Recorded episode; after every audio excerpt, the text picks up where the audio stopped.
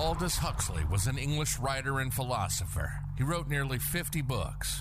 And here's his quote about history that men do not learn very much from the lessons of history is the most important of all the lessons of history.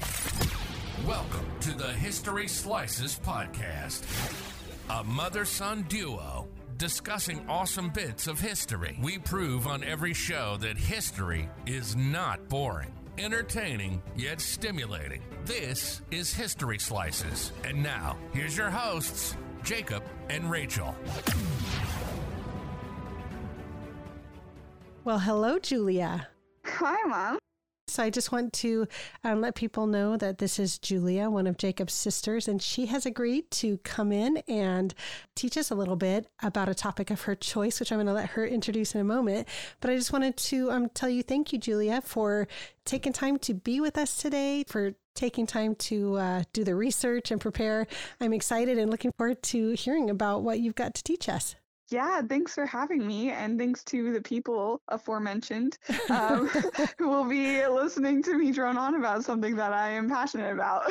That's awesome. That's the best thing to talk about, honestly, something you're passionate about. And, you know, not everybody's going to like the same thing. So, you know, you might just strike a chord with some people who, who, you know, we haven't yet.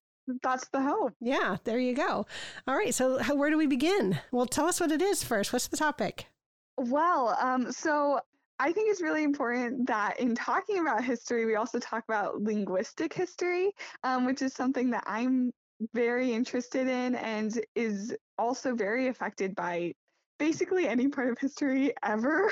um, Right, everything affects languages um, by like migration patterns to whether a language is written down or not to invasions um, and everything else. So, um, what we're going to actually specifically be talking about is the English language um, because I absolutely love that topic more than any other, probably the history of the English language. Um, I ate up an entire textbook um, my last semester of college just trying to learn every single thing uh, about the history of the English language that I could. Um, so, obviously, since we're talking about like language and stuff, I, I know it's really cerebral. So I'm I'm focusing on a specific point in time, which was the Norman invasion, um, which happened in 1066. Okay. So um, do you want me to keep talking? I'm writing down 1066.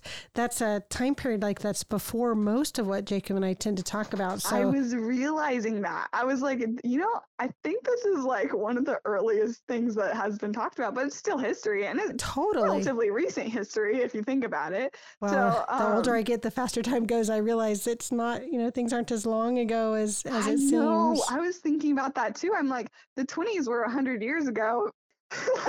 So if you just multiply that by like 10, like I, we're all the way at 1066. So it's crazy. Um, well, I'm excited to learn because I, I really don't, you know, I only remember what I learned in school about the Norman invasion. And of course, I have a serious interest in the English language too. So I'm excited to see where this goes. yeah, and I honestly I feel like the Norman invasion, I don't know how it's taught without talking about its effect on English language. Um, because just because that's like the majority of how I learned about it, just most recently at least, and it just is so integral to it. So yeah, I guess I can just start off from the beginning. Yeah, Um, sounds so, good. Yeah. So um, the Norman invasion specifically was, you know, of England. So it was the Normans of Normandy invading England. And England is like a highly sought after piece of land, um, which is evidenced by how many castles are like just Good peppered point. throughout it. Yeah. Um, which is something I learned when I was studying in Wales, actually. Um, but uh, and when mean, you're talking about England, you're talking about yes, the British Isles, like all of I no no no. I'm no, talking specifically just about England. Okay. Yes. So the Celts settled in England as far back as the Bronze Age. Um, there were multiple invasions by Rome. One once Julius Caesar tried to invade it in like 54, 55 BC, and then later Claudius invaded it and was more successful in 43 AD. Um, and then the Scots and the Picts, um, they lived in Scotland, um, and then they kind of started more invading from the north once the Roman forces had retreated in 410. So it's like all of this, like all these people constantly in and out of England. Interesting. Um, but um, for different accounts as to like how or why, whether um, they were like invited or they were retreating from elsewhere, um, the Germanic tribes settled, which and Germanic tribes are something I don't know if a lot of people know about. They were the Angles, the Saxons, the Jutes, and the Frisians. I'm sorry, the um, Anglos, the Saxons, the what? It's actually Angles, not oh, Anglos. A- Angles. yeah, like A N G L E S. Okay. Um, and the Saxons and the Jutes. J U T E S. Yeah. Okay. and then the Frisians. Um, and they came from the Danish peninsula and like where modern day Germany and Holland are. Um, and so that's kind of the area that those people came over and they were Germanic tribes. They were speaking an old Germanic like dialect. And that came and then more tribes came over the next hundred years and eventually um, that settled into four kingdoms that kind of they kind of consolidated Okay, So let me let me quick clarify yeah. here. So the four Germanic tribes somehow they they were in England and eventually became these four kingdoms. yeah I'm guessing an Anglo kingdom, a Saxon kingdom, Jute and Frisian kingdom, all in England. Um, yes. Interestingly, they aren't entirely lined up with the tribes just because it was an eventual thing Okay. and they had had smaller kingdoms.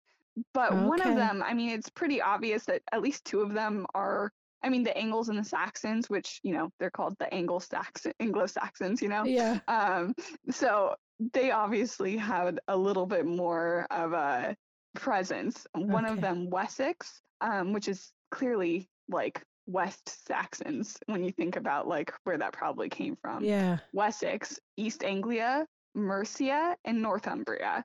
And so it what it looks like is if you were going clockwise from the top of England, it would be like Northumbria and then East Anglia, Mercia, or sorry, Wessex and Mercia. So like here, I'll repeat that. So if you're going clockwise from the top of England, it would be Northumbria and then East Anglia, where like London is, Wessex, and then Mercia, Okay. closer to Wales. I think what's important about that is you have a lot of things that come up later that require knowledge to know just how big England is at this point, like kind of what it looks like. Okay. Um, and yeah, okay. And, and what, can you remind me, like, what kind of era are we talking about right here? Because you talked about, you mentioned a few different mhm. ages. So I think the last one you men- mentioned was like 43 AD when Claudius went in there, but the Norman invasion well, was also the Romans retreated in 410.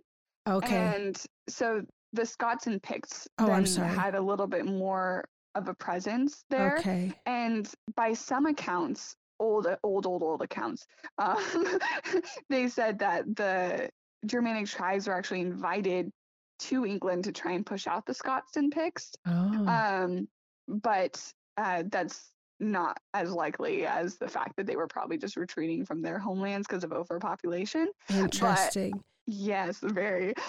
Even after the kingdoms had gotten there, even after that, there was a Holy Roman Empire coming who like were trying to Christianize England, and then also the Scandinavians in the late 700s and 800s, which actually resulted in half of England being controlled by the Danes. Wow. Um, and it was it was a line kind of like how the Mason-Dixon line is just a drawn line. Uh huh. Um, this one was a line just going northwest from the Thames called the Danelaw, um, which is really interesting. So, like, half of England was kind of controlled by the Danes for a bit after the 800s and into the 900s, which we will get to. So, this all does have to do with the Norman invasion. It may not seem like it, but it is important um, to know, first of all, that England has always been something that's a tactical advantage and that people have wanted. Yeah. Um, and second of all, who's at play here? So we see a lot of Romans, Germanic, and Scandinavians. And next would be the Norman invasion. Um, and many things have affected the language of the like England, but probably the most notable and what caused the most change was the Norman invasion. And it like literally marks the beginning of the stage of the language that's called Middle English, um, which was approximately 1100 to 1500. So the state of England um, in 1066 was a little bit chaotic. So I'm going to give you a little bit of backstory. The King of England until January 4th because he died.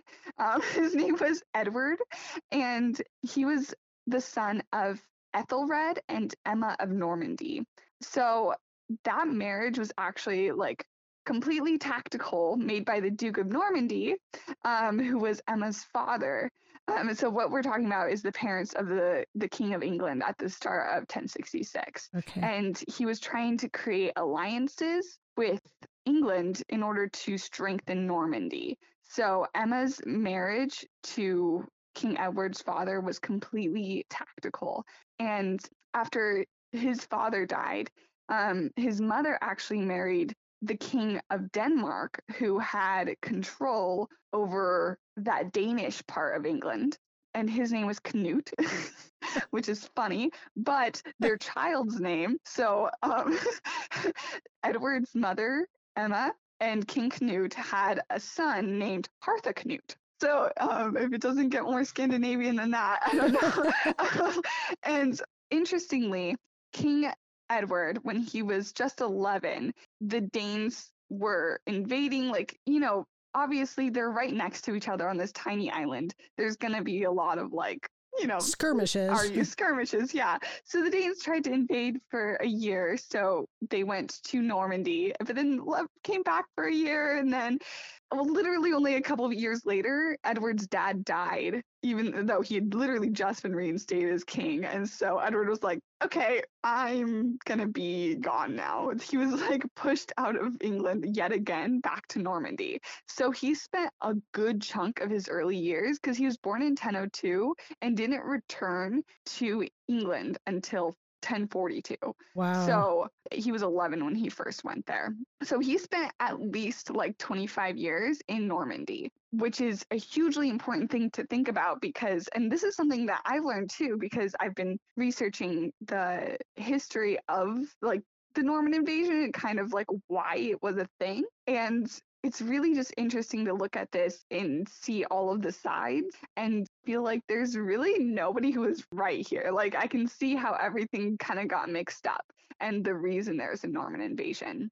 So what happened with with Canute was when he like invaded and he married Emma um, because she was the recently widowed wife of the king. So obviously that is a great way, a great in, and it was complete political strategy at first, although it became affectionate later, which I love that. Um, just for the story of yes, it. yes. Um, and their child, Harthacnut, he took over once Canute died, but then Harthacnut died as well without having any heirs. okay. so I, that I got mixed up somewhere. I am trying to keep up, but I, I got lost. I'm so, sorry. no, that's okay. like- There's just so much um kind of back and forth, and you're doing a good job telling it. But I'm it's all new to me, so I'm trying to keep up. So, and Okay. maybe our listeners um, would appreciate just a just a quick summary. So there was.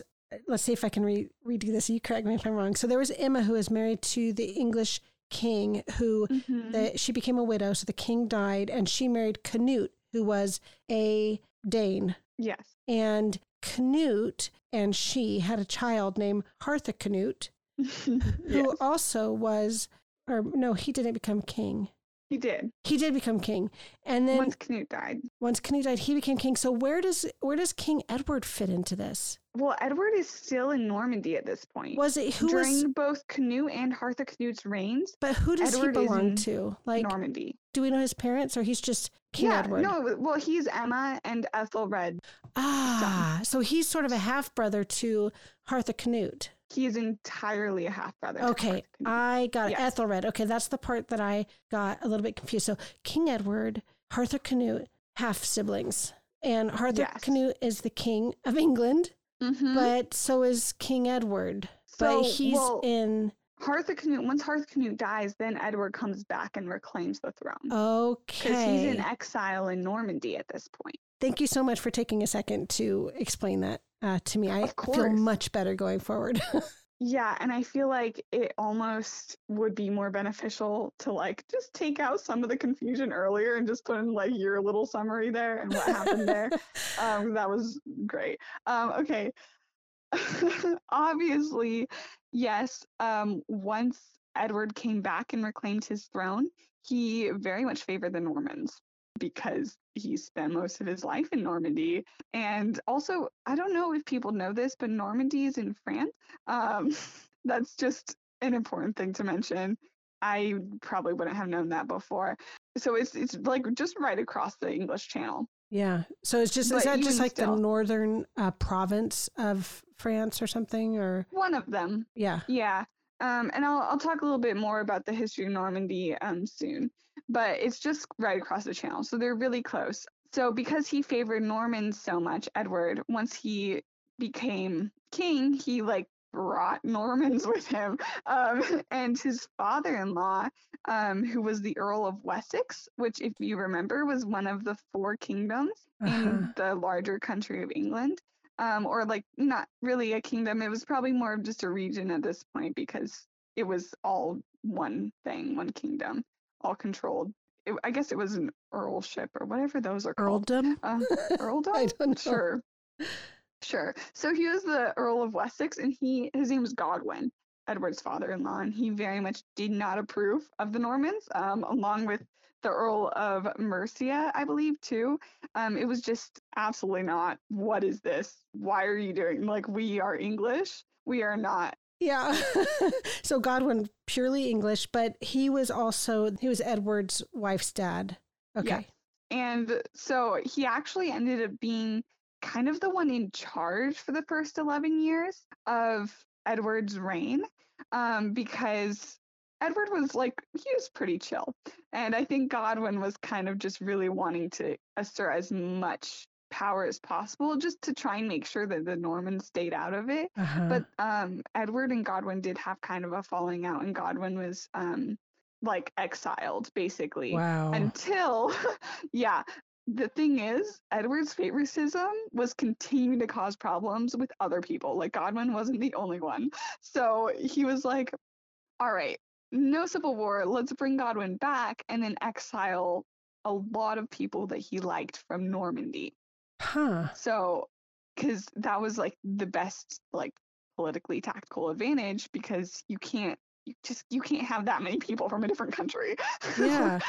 Wow, okay, places of importance So he exiled Um, people out of Normandy. You mean you're talking about um Edward brought people out of Normandy into England? yes Okay. when like people who were his favorites who were like around him all the time Okay. probably in like nobles and stuff like that And he brought him to um, England proper. mhm. Okay.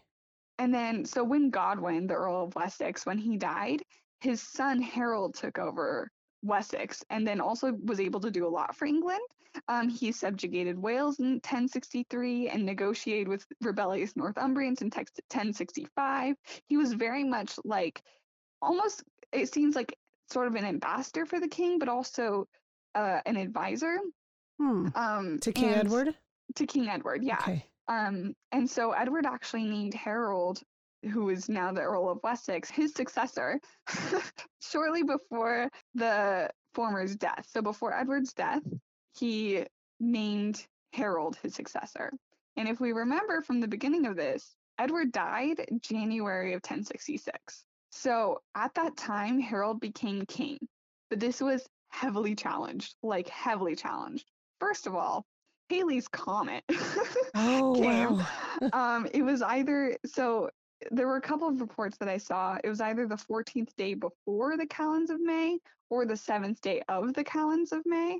Um, and for those of you who don't know, because you aren't cool like me, calends in, on the in the Roman calendar is just the beginning of the month. So And are you um, saying Callan like C A L E N?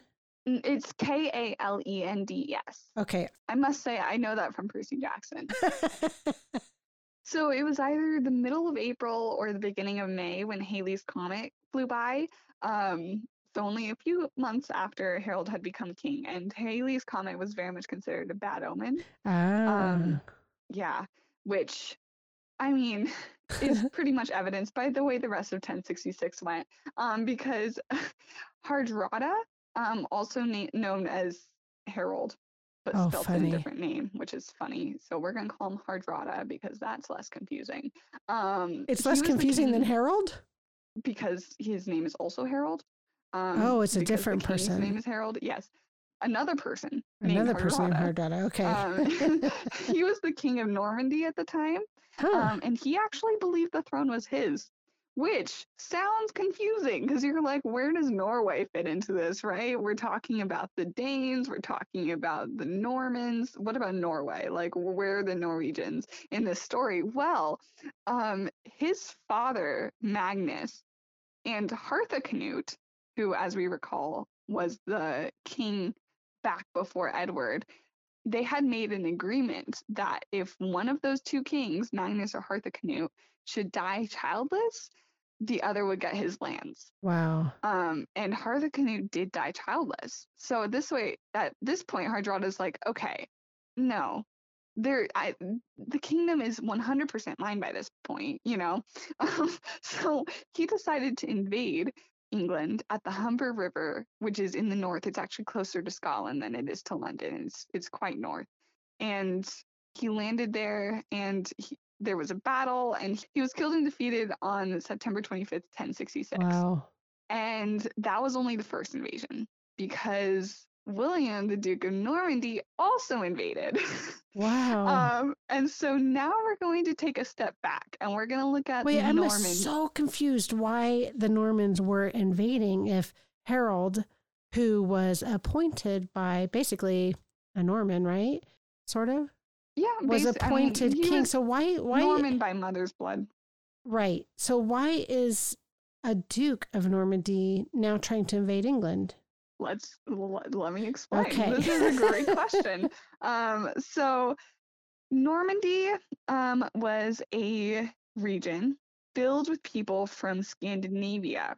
So the group was actually like the initial group of of Scandinavians who settled in Normandy. Um, they were led by somebody named Rollo or Hrolfr. Um, and they were actually bribed with Normandy, um, like as a region, the land and everything, um, so that they could defend France from other Vikings. Okay.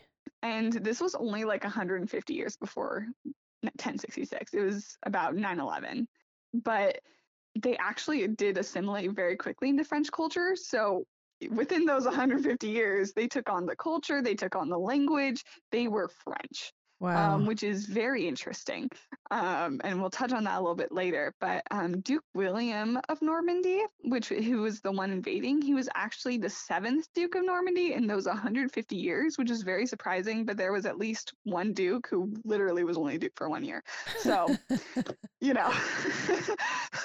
um, but this William, he, was called the Conqueror or the Oh. Great, or also he was called the Bastard, which is funny. Um, but I've I've heard of William the Conqueror before, but of Mhm. course I could I could have told you nothing at all about it. I just recognize the name. Well, he was the one who led the Norman invasion, so I guess that's why. there you go.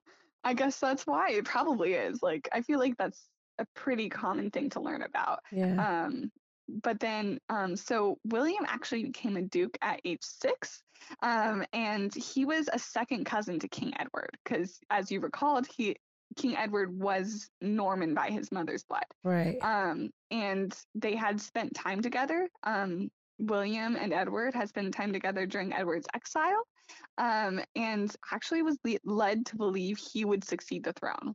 Um, Ah. which I think is it's so fun to imagine them as buddies, just like goofing off in Normandy. I, I don't know. I and Edward really saying, "Yeah, dude, I'll give you the throne if I go. right, it's exactly. all yours." Like they probably like got drunk one night and he was like, wow. yeah, But yeah, nothing um, official. he was just under the impression it would be his. Yeah, he was under the impression, and that's completely up in the air. Like that's something that no source has, like solid, no source that I've seen at least. I Can know, confirm um, can confirm whether or not he actually, like, officially offered it to him before he offered it to Harold. So that's a little bit of backstory. I do have way too many. Way, way, way too many little like family trees Oh and histories goodness. of people of England and Denmark and Normandy. Way too many involved. I, in I my, seriously like, feel like I need a visual family tree, a picture of a family tree, and all the, yeah. the these guys go with those guys, but they also go with those guys, and Especially with things like Emma marrying twice Yeah. into two different oh like my nationalities. You know, yeah, like that's a huge and like well she's from France. She married an English king and then she married a Danish king. yeah, So like like stuff like that is just so much easier to see visualized, um, which is why this is a little bit hard to like tell things where it takes place over a number of years. But thankfully, we're done with that part um, because September twenty eighth, ten sixty six, William landed in southern England, and this is William the Conqueror. He landed in southern England at Pevensey. Yes, um, like Lucy Pevensey and Peter Pevensey Uh-huh, and Edmund Pevensey, and all of them, all of them yes, um, you know, of the Chronicles of Narnia, for those who don't know. But um, so this was, if you recall, three days after the Battle of Stamford Bridge, which was the one at the Humber River. Three days after the Norwegians invaded. Okay, hold on just a second. I got to catch up. Okay, so three days after the the Norwegians invaded, that was very north, right? Yes. Okay. And Uh, you so- landed very south. wow. So it's almost like when you're playing tennis, and I don't really play tennis, so I don't know. But like when you, um, never mind, that's not a good analogy because I don't even know the right vocabulary. But you know, like you've got your opponent on one end of the court, and then you just lob a soft one and bring them all the way back up to the net, and then it's like really hard to react. But um, really quick before you go on, I just want to say that every like the names that you're saying and um, of the people and the places, it's totally reminding me of this show that I watched uh, with Dad, um, and I didn't realize that maybe some of it was actually uh, historically. I mean, it wasn't a historic. It wasn't like a documentary. It was just a you know a, a entertainment piece of entertainment, and I'm forgetting the name of it, but. Um, it has to do with this whole time period, and really? I swear they use some of the same names. Um, in fact, I'm gonna have to go back and check about of the people. And um, uh, the guy, the main guy's name is Uhtred. In case any of our um listeners know what I'm talking about, and um, he was like Danish and he was like a he was like a mixed blood between Danish and English, I believe, or or something, or Saxon. He was Saxon and Danish, and I don't know this whole thing, but uh, it, down to the name Harold feels familiar. So um, anyway, I don't know if you don't sound like you're familiar with that at all, but no. I've been making that sort of semi connection. But anyway, That's cool. You have to tell me what that show is. Okay, so Harold was all the way up, way north, like in Northumbria. He was very far up there. And he, he was like, well, crap, you know, gotta go run a marathon back down to Pevensey area. Of course, it wasn't all the way at Pevensey. It was actually Hastings, um, which was where the army that William was leading had gotten to. Um, and so they finally met in battle on October 14th um, because you're traveling down the entire length of England with an army. yeah, You have very little support. You just went through an entire battle yourself. So, like, you have people that have died, everybody's exhausted, and I have to travel all the way back down. Um, it's going to take a couple weeks. So, um, yeah, the Battle of Hastings, which sounds very familiar, I'm sure. it does. Yes. Um, mm-hmm. So that um, was a really bloody battle, and it ended up killing the earls of Mercia and Northumbria wow. and King Harold himself. So that is three territories that are just without leadership at this point, because obviously the king is going to be in East Anglia or London and and stuff. So sorry, I'm I'm still processing. So the Earls of Yeah. Mercia, Northumbria, and King Harold himself. And he was also the he had been the Earl of Wessex before too. So I'm not sure like where that leadership went. Um, but basically he destroyed England, um, like the English leaders. Um, And so William, was the one that was in charge of of the uh, armies that uh, defeated Mercia, Yes. Umbria, and Wessex or King Harold. Okay. Yes, and then um, William actually continued to pillage his way northeast until his army reached London. He was crowned king in Westminster Abbey on Christmas Day Wow. in 1066. Wow. So this year was just an absolute whirlwind. Like Harold had a couple of months of good months of being king, and he was generally accepted by like the English. but the outsiders were like, oh, heck no, I deserve this. I Yeah. deserve this. Wow. And so that meant September was his death and two battles and his death. wow. And then it was only a couple more months. And then they had a third king of the year. My goodness. Yeah. That is really eventful. Oh my gosh. I know. And we think And- things move fast in the internet age. Right. oh my gosh. Can you imagine the English in that year? They're like, so much is Suffering from happening." whiplash. Like, who's, what are we doing? Who's our leader? What's going on? because I mean, yeah, because also like news was not traveling via the internet, By oh the Oh time they got it, it was a history lesson. Right? so um, William actually ended up replacing most of English nobility um, with Normans, um, both like to reward them and to ensure loyalty to himself. Makes So- sense. Um, literally seven to eight years after the invasion, by 1072, 11 out of 12 earls um, were Norman French, okay. which is very impressive. Um, That's pretty amazing. that just shows like how like they were just spotted, but they were still ruling like the English, and I think that's such an interesting dynamic to imagine. yeah. Um, and so many kings of England after this spent a lot of time on French soil and had French wives to maintain their Frenchness. And Ah. um, a marriage of Henry III and Eleanor of Provence eventually, at one point, actually gained the Normans control of much of France and brought a solid or like a second influx of French nobility. And this was like almost 200 years later, but it's also something to note. So, like, the French nobles were there, and then they had the Norman dialect. So this is where we're starting in the lang- like language and how it's so connected. And then once Henry III and Eleanor of Provence married, an- another influx of French nobility came, and they came from Paris, which has a central French dialect. So that's also very interesting. They have different like French dialects within the nobility. right. Um, and because Norman French was very much seen as improper, uh-huh. by people who spoke Central French, which is so hoity-toity Parisian thing to do, you know. Yeah. Um, no offense to anybody listening. Yeah, here- yeah, here it was in the nobility, in the ranks of nobility. exactly. Yeah. So because of that, though, like the new nobles had, were focusing more on like how to speak French versus the fact that there were people speaking English outside of it. And we're gonna we're gonna talk a little bit more about all of the general effects on the English language. Um, we're just kind of focusing now on like what happened after the invasion. Um, and so the Hundred Years' War actually was something that happened.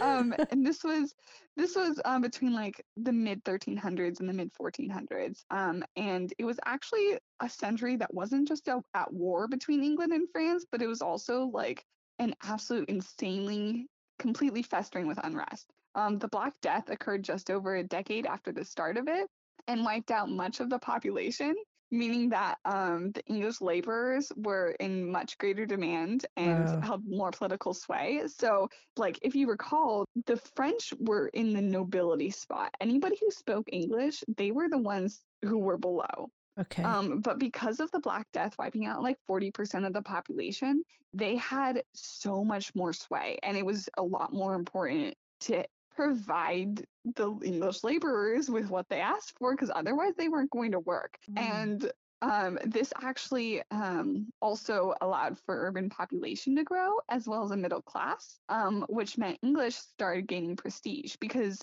initially, like obviously when the French came there, they they were they were pretty indifferent to English, but it was very much like a that's the language of the slums kind of thing. Um, like we don't speak that, that's beneath us. But as the English kept gaining Mhm. like status. just status, yeah, social power, the language itself did as well. Which is why I think it's so important that like everything is entangled when it comes to language and history. So much. Um, yeah, literally anything. Because, like, one thing, like the Peasants' Revolt in 1381, is like a notable point in time where something happened that changed for society as a whole that probably helped give, you know, peasants and laborers more rights and more, you know, pay and stuff like that. But because of that, the English language was able to subsist more too, you know. So Mhm. it's just like such an interesting thing to think about. And so in the mid to late 14th century, so 14th century, aka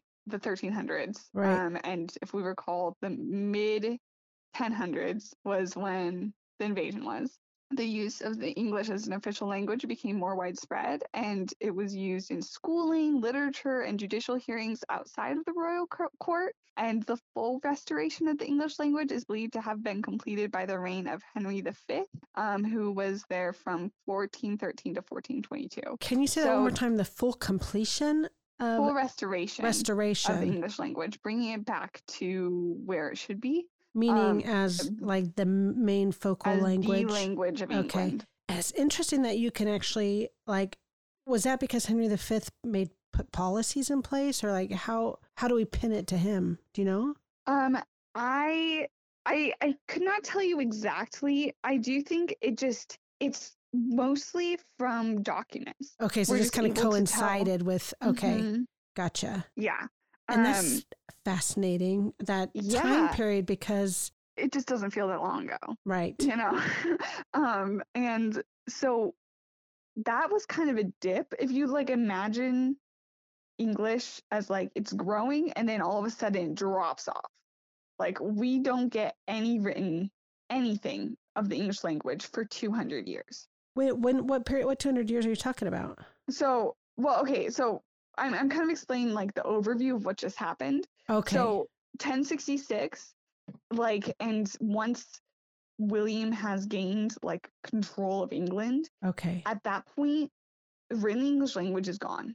Okay. Um, and it doesn't come back fully until the 1400s. Wow. And it's just it's this beautiful like black hole that people i feel like this is why it's one of the most fascinating things to me is because people have just had to look back and kind of see like what happened as a result of this period because wow. you can't really see it changing because it's yeah. not written down. It just it, um, it's there. It disappears and comes back in a different form. Of course, it's got to exactly. be altered, and that's why they call it the restoration. I get it. Okay, cool. Yes.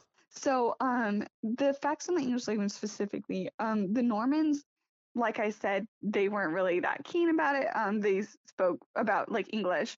Um, they spoke French, and it was the written language aside from Latin, which was obviously a mainstay at this point in legal and religious matters. Maybe not obviously to other people. Um, just realized that people don't study language may, may not know. know. that fact but latin is very much the language um, that's used for legal and religious matters and especially after the holy roman empire came and brought christianity um, for that reason but then also like just other like very like collegiate things um, is where latin is used um, but for the most part french is the written language um, and so but even despite that, 90% of the population of England still spoke English.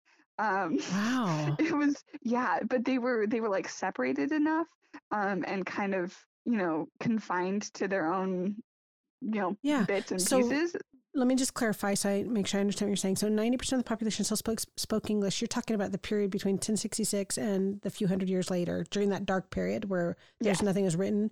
That must yeah. mean that 10% approximately were nobility or in that upper realm and 90 mm-hmm. percent mm hmm were like the workers and the yeah i don't know if there was serfs back then or whatever but um right okay Gosh. and they also they also had there were people like knights um and stuff who like had like intermarriages with the English, um, who weren't like as noble enough to like go right. travel to France to find a wife. Right. Um, and so like they would they might be bilingual or you know they might understand French, right. but or not French. I mean understand English, but not speak it. You know, definitely don't write like it. Yeah, gotcha. Definitely don't write it. Yeah, it was not something that people wrote down, um, except for like a couple of instances.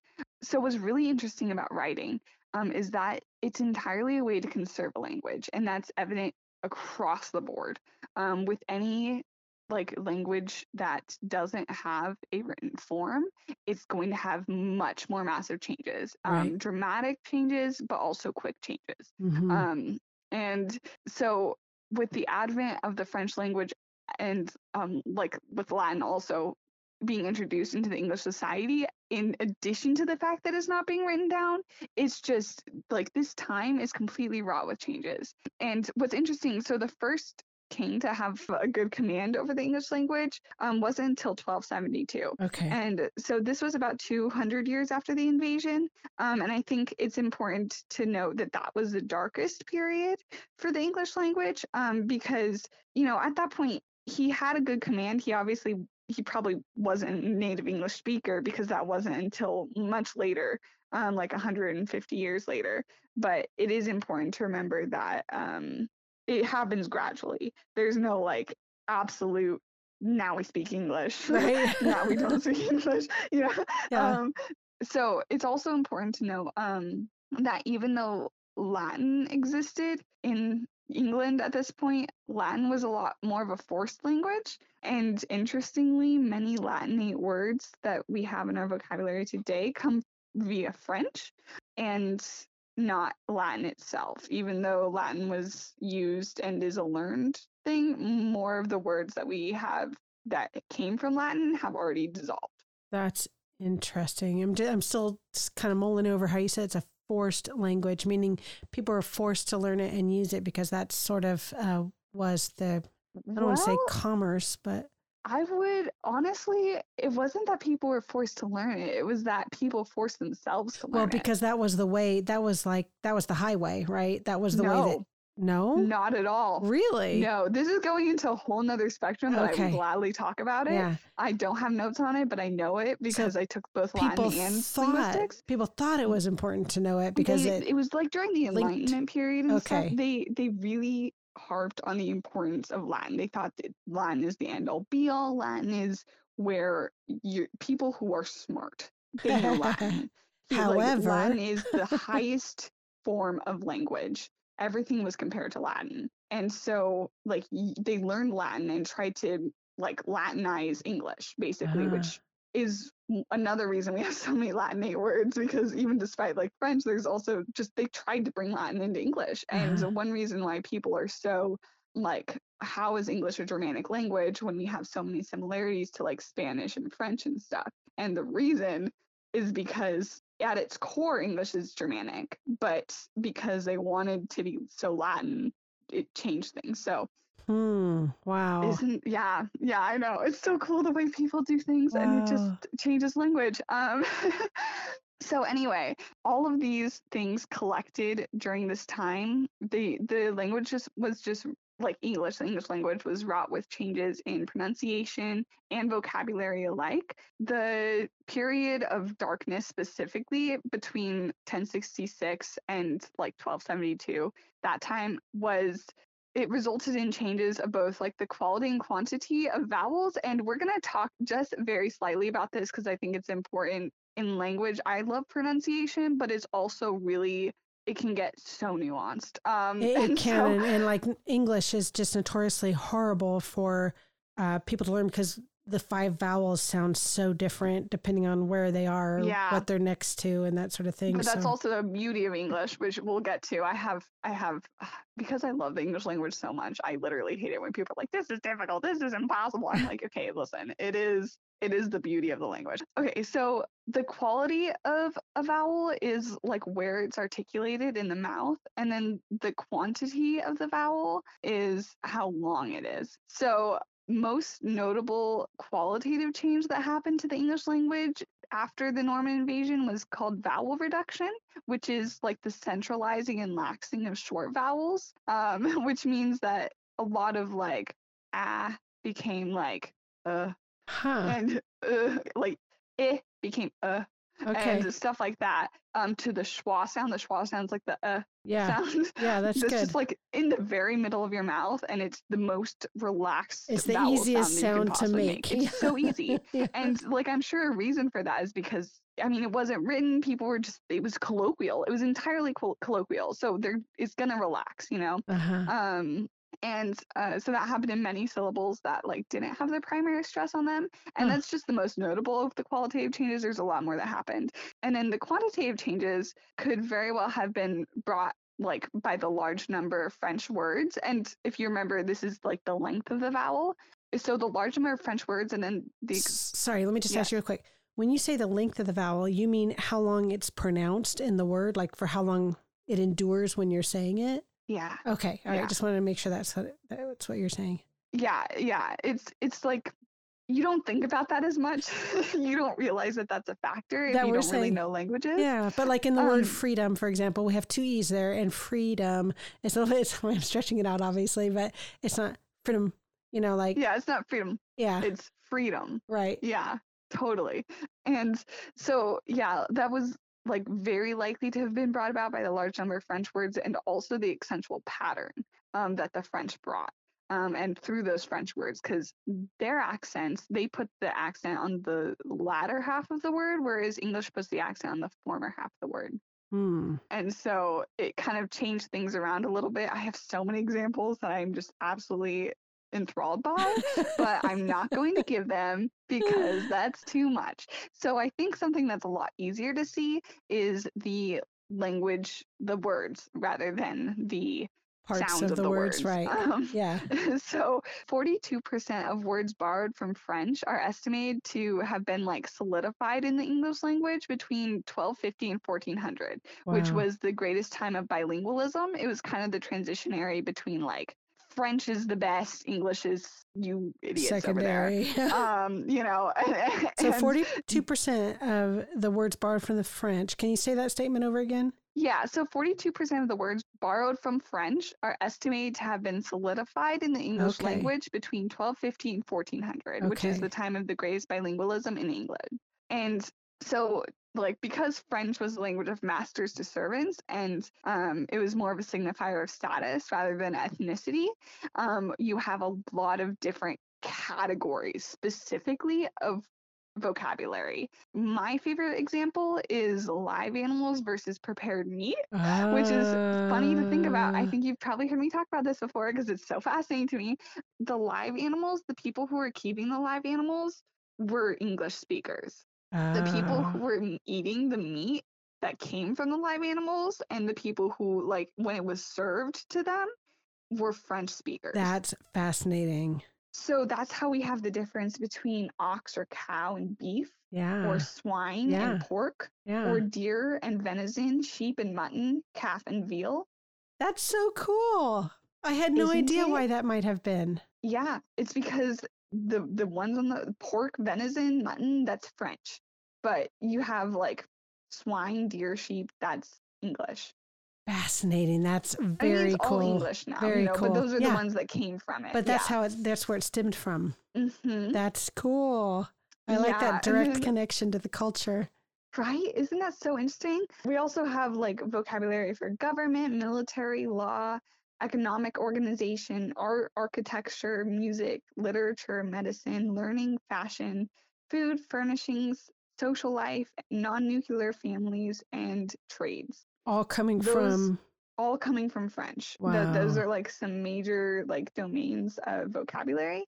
Um, and you can kind of see how that would make sense if you think about the way that society was set up and also like you know the influence that people who are higher up in society have in general Yeah. it's very interesting and then you also think about norman french versus central french because if you remember a large group of nobility came in in a second wave from france itself from, From the- paris right. and they spoke Central French. And you see the difference in words that we get from Norman French and Central French because of the dialects. hmm So words from Central French um, have more of a, the Latin.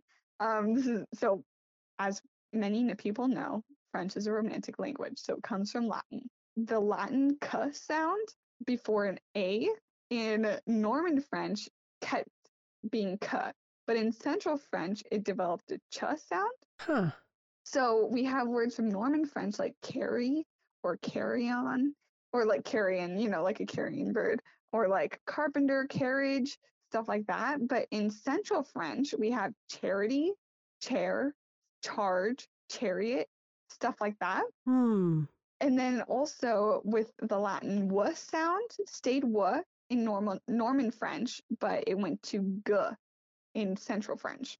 So we have words like garment, garrison, and garland from Central French, but waist, warren, and wicket from Norman French. Wow. And I I'm just like absolutely like enthralled. I love it because those are completely different dialects and they came into our our vocabulary in different dialects and because English doesn't, you know, it's, not French, so it's not going to have one or the other. Yeah. It's going to take both. Yeah. So it absorbed it. English, they're different. Right. You know, right. those are completely different. And that's very also similar to how, like, words that we borrowed from French way back then and words that modern English has borrowed from French.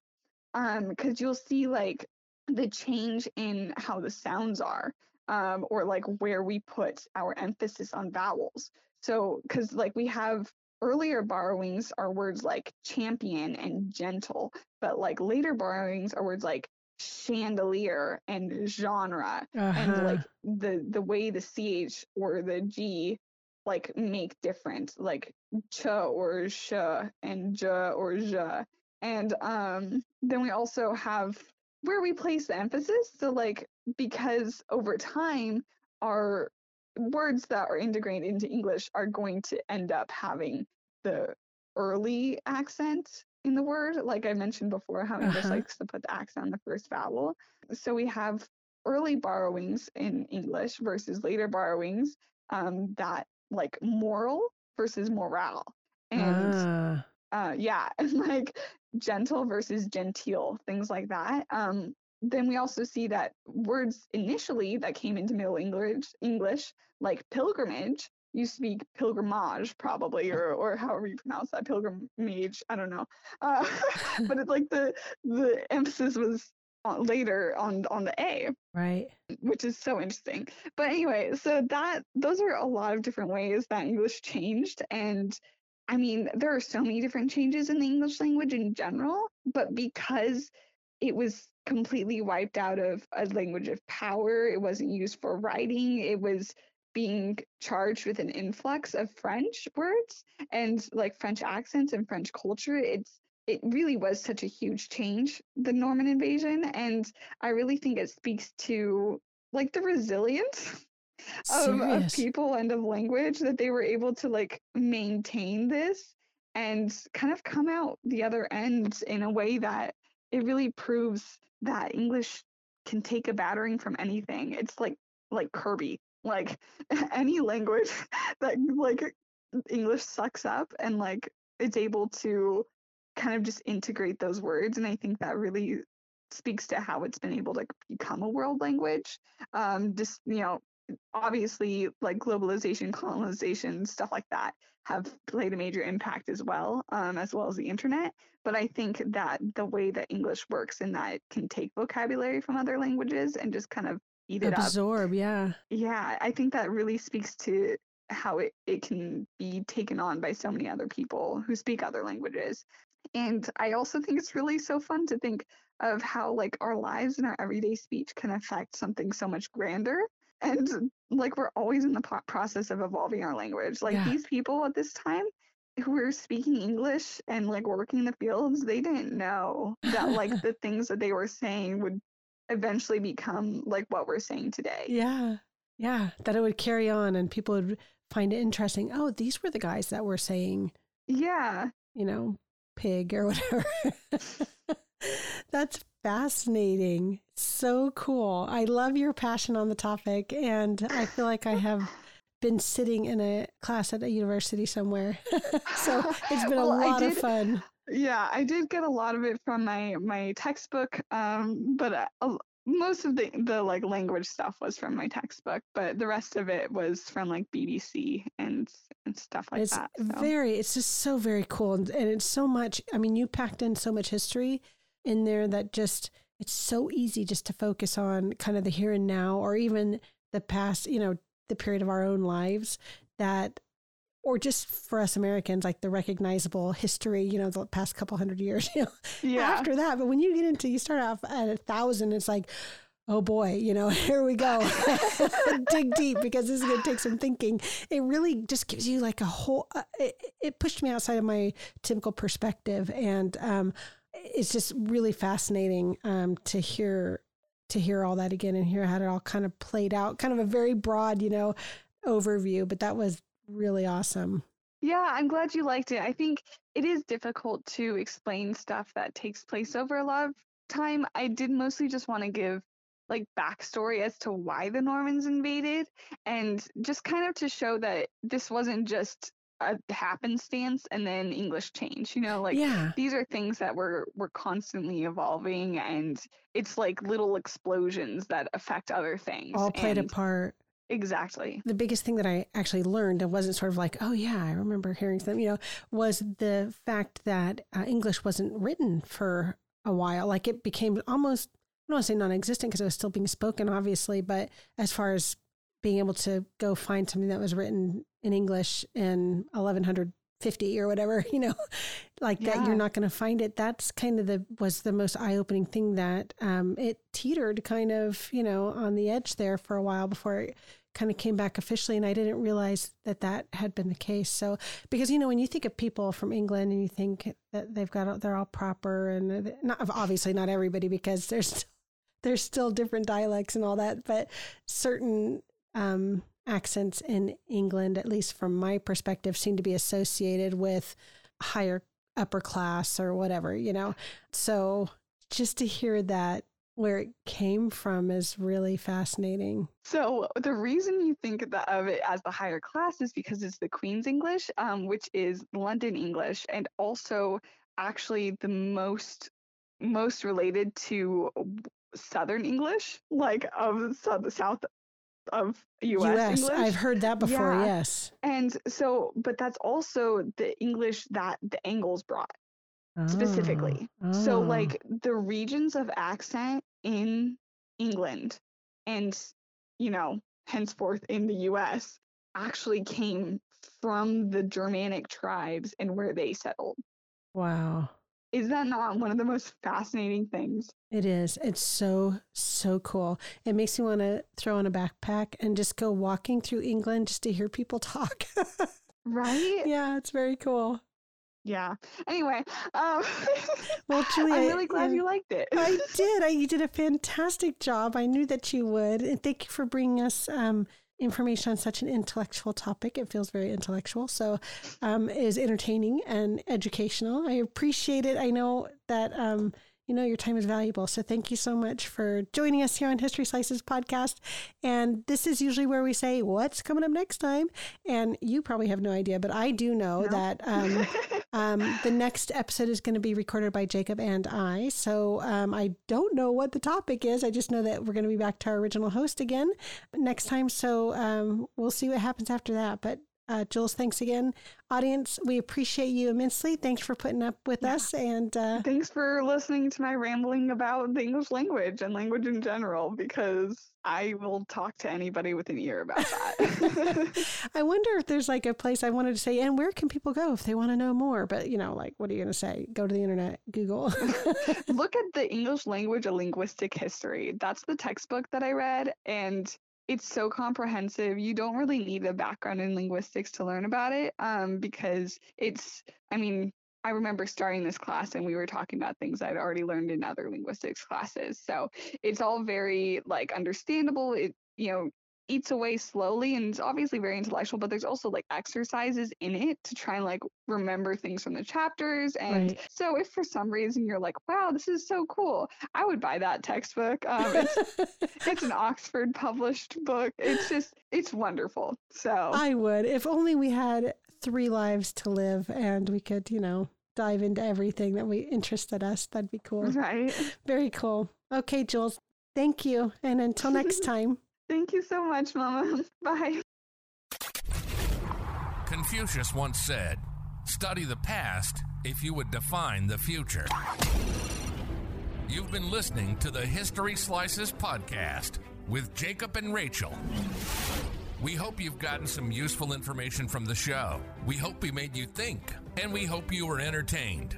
We know we had fun and we'll be back soon. But in the meantime, hook up with us on Facebook at History Slices and on Instagram at History Slices Podcast. Make sure to like, rate, and review the show. And tell a friend about the show. That'll help us out too. One more quote before we go from Michael Crichton. If you don't know history, then you don't know anything. You are a leaf that doesn't know it's part of a tree. Till next time, this is History Slices, signing off.